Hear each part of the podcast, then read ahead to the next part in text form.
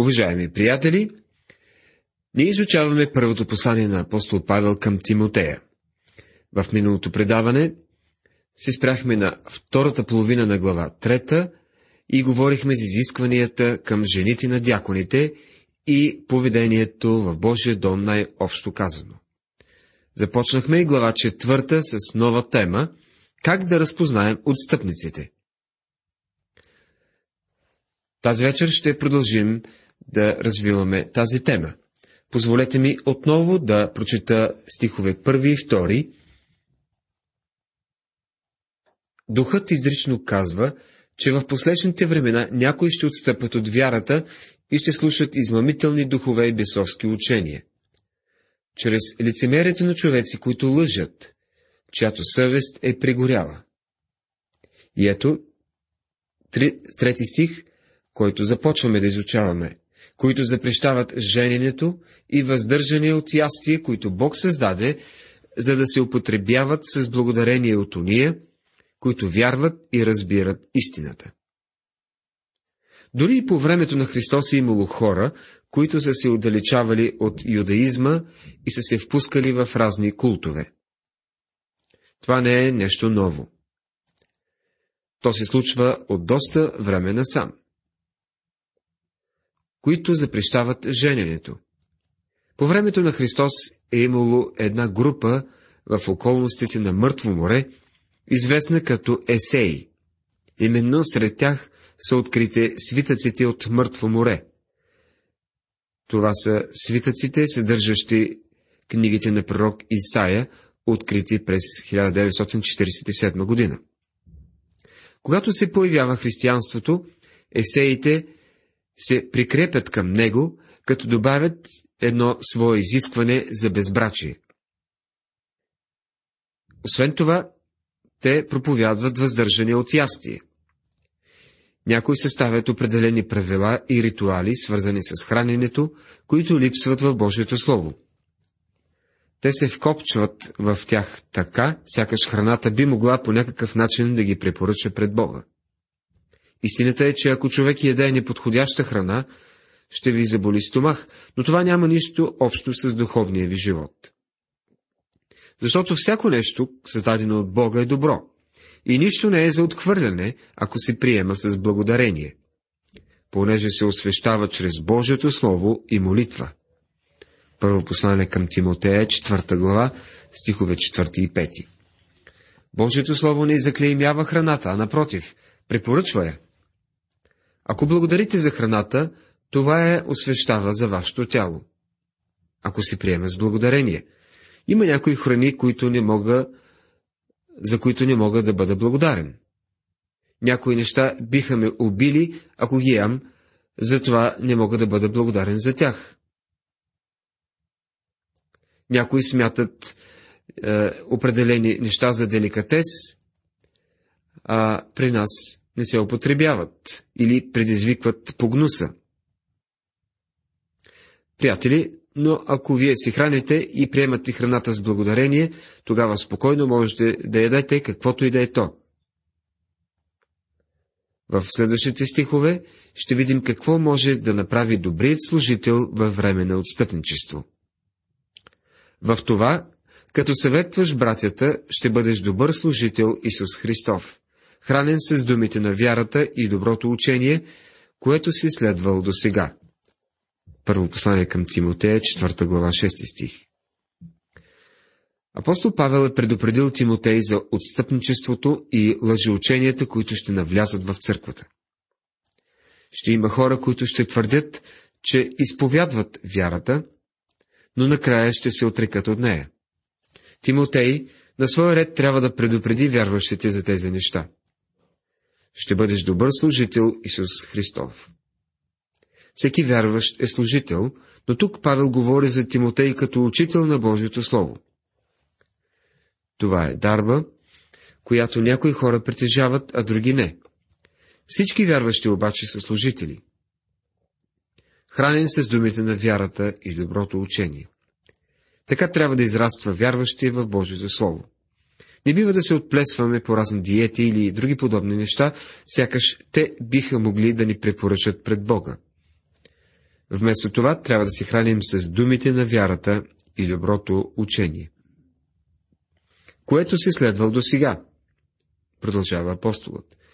Някои тълкователи смятат, че в Ефес е съществувала опасността Тимотей да се отклони от, след някои от многобройните лъжливи религии и сатанински култове. Но Павел заявява, че Тимотей се придържа към нещата, които споменава в посланието си и дори го поздравява за това. Апостолът предупреждава Тимотей за отстъпничеството и лъжеученията, но ще спомене и други неща, които младият учител трябва да избягва. А отхвърли скверните и бабешките басни и обучавай себе си в благочестие. Глава 4, стих 7 Като малък си спомням, че имаше много поговорки, които старите хора цитираха пред нас децата. Имаше една жена, която бе добра християнка, но имаше странни разбирания. Тя се придържаше много към народното лечение. Правеше странни смески, прибавяше мед и някои други неща, които бяха непознати. Когато бях болен, ме караха да ям от тези неща, водейки се по нейния къл. Днес можете да научите стотици билкови рецепти и хората в нужда ги спазват много стриктно. Но най-добре е да слушате най-великият лекар и да поверите своя случай в неговите ръце. Обучавай себе си в благочестие. Тимотей трябва да упражнява благоприличие в живота си. Твърде много хора наблягат само на забраните. Говорят за това какво не трябва да се прави, вместо да практикуват благоприличие или благочестие. Защото телесното обучение е за малко полезно, а благочестието е за всичко полезно, понеже има обещанието и за сегашния, и за бъдещия живот. Глава 4, стих 8. Някои хора смятат, че Павел подценява физическото упражняване. Не трябва така да разбираме дум, думите му. Павел прекарва около три години в Ефес, където е имало голям колизеум и там от време на време са били провеждани олимпийски игри. Павел прави сравнение с надбягванията, като ги се поставя с християнския живот и обхождане и говори за това в първото послание към Коринтините, 9 глава. Вярвам, че апостолът е знаел доста неща за физическите упражнения. Апостол Павел е проповядвал благовестието за Христос по тези земи, където Олимпийските игри са били на почет. Той не е пътувал с автобус или кола, нито пък яздил кон или дори магаре. Той е ходил пеш, а само един здрав и силен човек би могъл да измине разстоянията, които той е пътувал, обикаляйки из Римската империя. Павел не се е занимавал с разни гимнастики, но затова пък доста е вървял пеша. Апостолът набляга на благочестието вместо на тренирането на физиката, тъй като ефисяните са били отдадени на игрите и на спорта. Като че ли в днешно време има подобна склонност. Има големи стадиони, където се провеждат изключителни зрелища и понякога вниманието на спортната общественост е насочена към футбола повече, отколкото към останалите спортове. Като че ли някои Божии служители внимават повече на спорта, отколкото на Божиите неща. Павел не казва, че физическите упражнения са нещо лошо. Той по-скоро казва, нека поставим нещата в правилната последователност. А благочестието е за всичко полезно, понеже има обещанието за сегашния и за бъдещия живот. Физическите упражнения ще ви помогнат само в този живот, защото когато получите новото си тяло, няма да има никакво значение дали сте тренирали или не. А благочестието е полезно за всичко. Онези, които заявяват, че един християнин може да попадне в грях, но лесно да се върне при Бога, са прави. Но благочестивият живот, приятели, се отплаща не само тук на земята, но и през вечността. Блудният син изгуби много като отиде в непозната земя, така и всеки християнин, който живее безотговорно, вместо благочестив живот, накрая ще разбере, че дори през вечността ще заплаща за това. Това слово е вярно и заслужава приемане. Глава 4, стих 9. Павел подчертава думите, които току-що е казал. Той казва, ето, ето ви нещо, за което можете да бъдете сигурни. Това е вярно слово и заслужава пълно приемане. Понеже за това се трудим и си подвизаваме, защото се надяваме на живия Бог, който е спасител на всичките човеци, а най-вече на вярващите. Първо послание към Тимотея, 4 глава, 10 стих. Ако отстоявате Христовото име, това ще ви струва нещо и няма никакво съмнение. Който е спасител на всичките човеци. Днес непрестанно се спори за това какъв цвят са били очите на Христос. Някой според дали е бил рус или брюнет. Според колко висок е бил. Един човек бе особено притеснен от факта, че видял една картина, на която Христос е бил изобразен като чернокош. Защо не? казал му някой. Той е спасител на всичките човеци. Цветът на кожата и косата не е най-важното. Писанието изобщо не ни дава подробна информация за Господа. Но писанието ни казва, че Той е спасител на всички хора. Който и да сте, Той е ваш спасител и освен това е единственият спасител. А най-вече на вярващите. Христос е спасител на всички хора, но човек може и да го отхвърли, ако пожелае. Това заръчвай и учи. Никой да не презира твоята младост, но бъди на вярващите пример в слово, в поведение, в любов, в вяра, в чистота. Първо послание към Тимотея, 4 глава, 11 и 12 стихове. Никой да не презира твоята младост. Павел знае, че в църквата ще има някои, които ще кажат за Тимотей. Ами той е само едно момче. Още не разбира. Може наистина да не е разбирал някои неща, но не бива да се допуска никой да презира младостта му. Но бъди на вярващите пример. Как може да предотврати това някой да презира младостта му? Като не се държи като млад глупак. Понякога младите служители могат да бъдат много притеснени от критичния тон на някой пенсиониран проповедник. Тогава по-добре да посъветваме младия човек да не се притеснява, да не позволява никой да презира младостта. Само трябва да бъде един добър пример за вярващите. Не възрастта има значение, а това дали сте добър пример за останалите. Павел казва на Тимотей в какво трябва да бъде пример. В слово, в поведение, в любов, в вяра, в чистота. Няма нищо ново в новият, в кавички, морал на нашето време. Но моралът на Библията е съвършен, съвършено нов за някои хора днес. Това е Божият стандарт.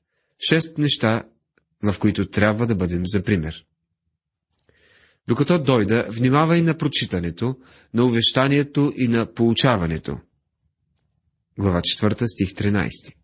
Служителът трябва да чете писанието пред всички. Той трябва да го прави, за да увещава и да получава.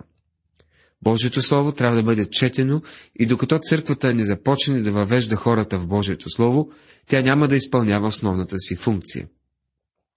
Това въжи и за Тимотей в личен план. Служителят може да израства само като чете Словото за свое насърчение и обучение. Един израстващ служител ще има и израстваща църква. Едно от най-забележителните изявления по адрес на Дуайт Муди е било казано от негов съсед. Цитирам, всеки път, когато господин Муди дойде у дома, можехме да видим колко е израснал духовно. Приятели, днес по-напред ли сте духовно, отколкото миналата година по същото време? Израствате ли в благодата и познанието на Христос? Единственият начин това да стане е като четете великите истини на Божието Слово. Не пренебрегвай дарбата, която имаш, която ти се даде съгласно с пророчеството, чрез ръкополагането от презвителите. Първо послание към Тимотея, 4 глава, 14 стих.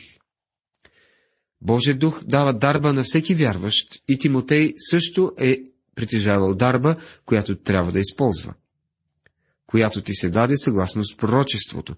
Очевидно, апостол Павел бе предсказал с какво ще се занимава този младеж. Тук се говори за ръкополагането от презвителите. Това е добър обичай. Служителите от църквата са положили ръце над него.